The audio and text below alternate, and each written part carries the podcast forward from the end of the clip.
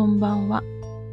和の心を日常に、引用六行アドバイザー、陶器留美子のポッドキャストが始まります。この番組は、和の心を大切にしたいと思う方へ、引用や暦の話、心のステージを上げていくお話などを私自身の視点でお伝えしています。今日は暦のお話です。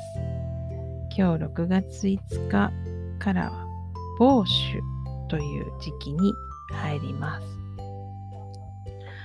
某種の某は草冠にこれは某なんというの？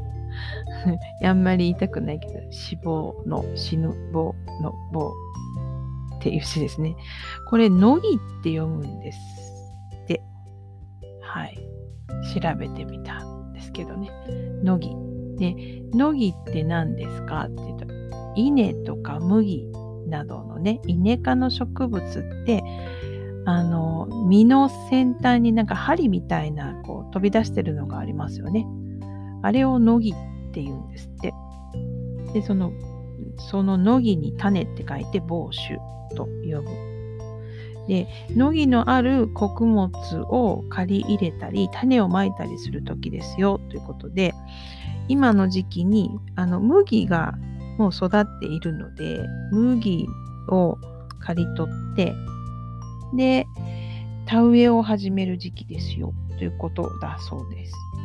まあ、今はもっとあの種まき、稲の種まき早いですけど、そう、もともとはこういう時期でしたよということなんですね。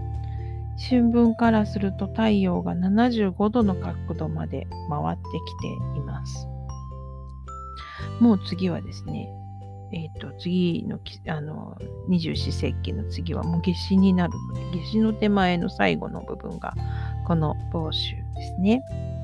これをまた3つに分けた七十二項で言うと、今日からえー、9日ぐらいまでを表すのが、とね、カマキリ小図という時期だそうです。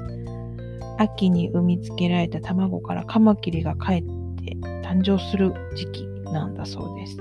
で、カマキリさんはですね、害虫だけ食べてくれるいいやつとして捉えられているそうですね。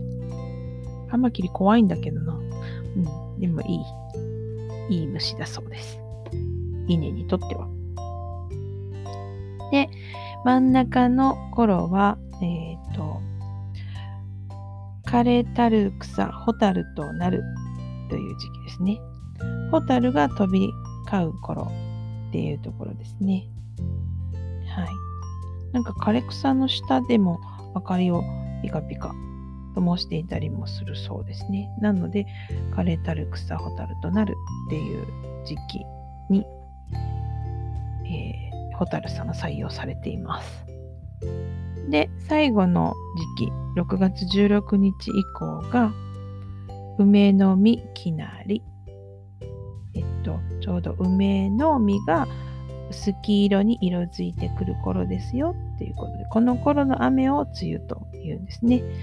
まあ、今年はもう早くに西日本は梅雨に入っていますけれども、まあ、そういう時期なんですよね。カビも生えやすくなってくる時期だそうで、ちょっと気をつけないとという時期になっています。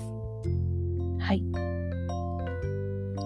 今日は暦二十四節気の帽子を迎えましたというお話でした。さて、あなたの周りは今日はどんな一日でしたか？明日もあなたらしい一日でありますようにゆっくりおやすみなさい。トウキでした。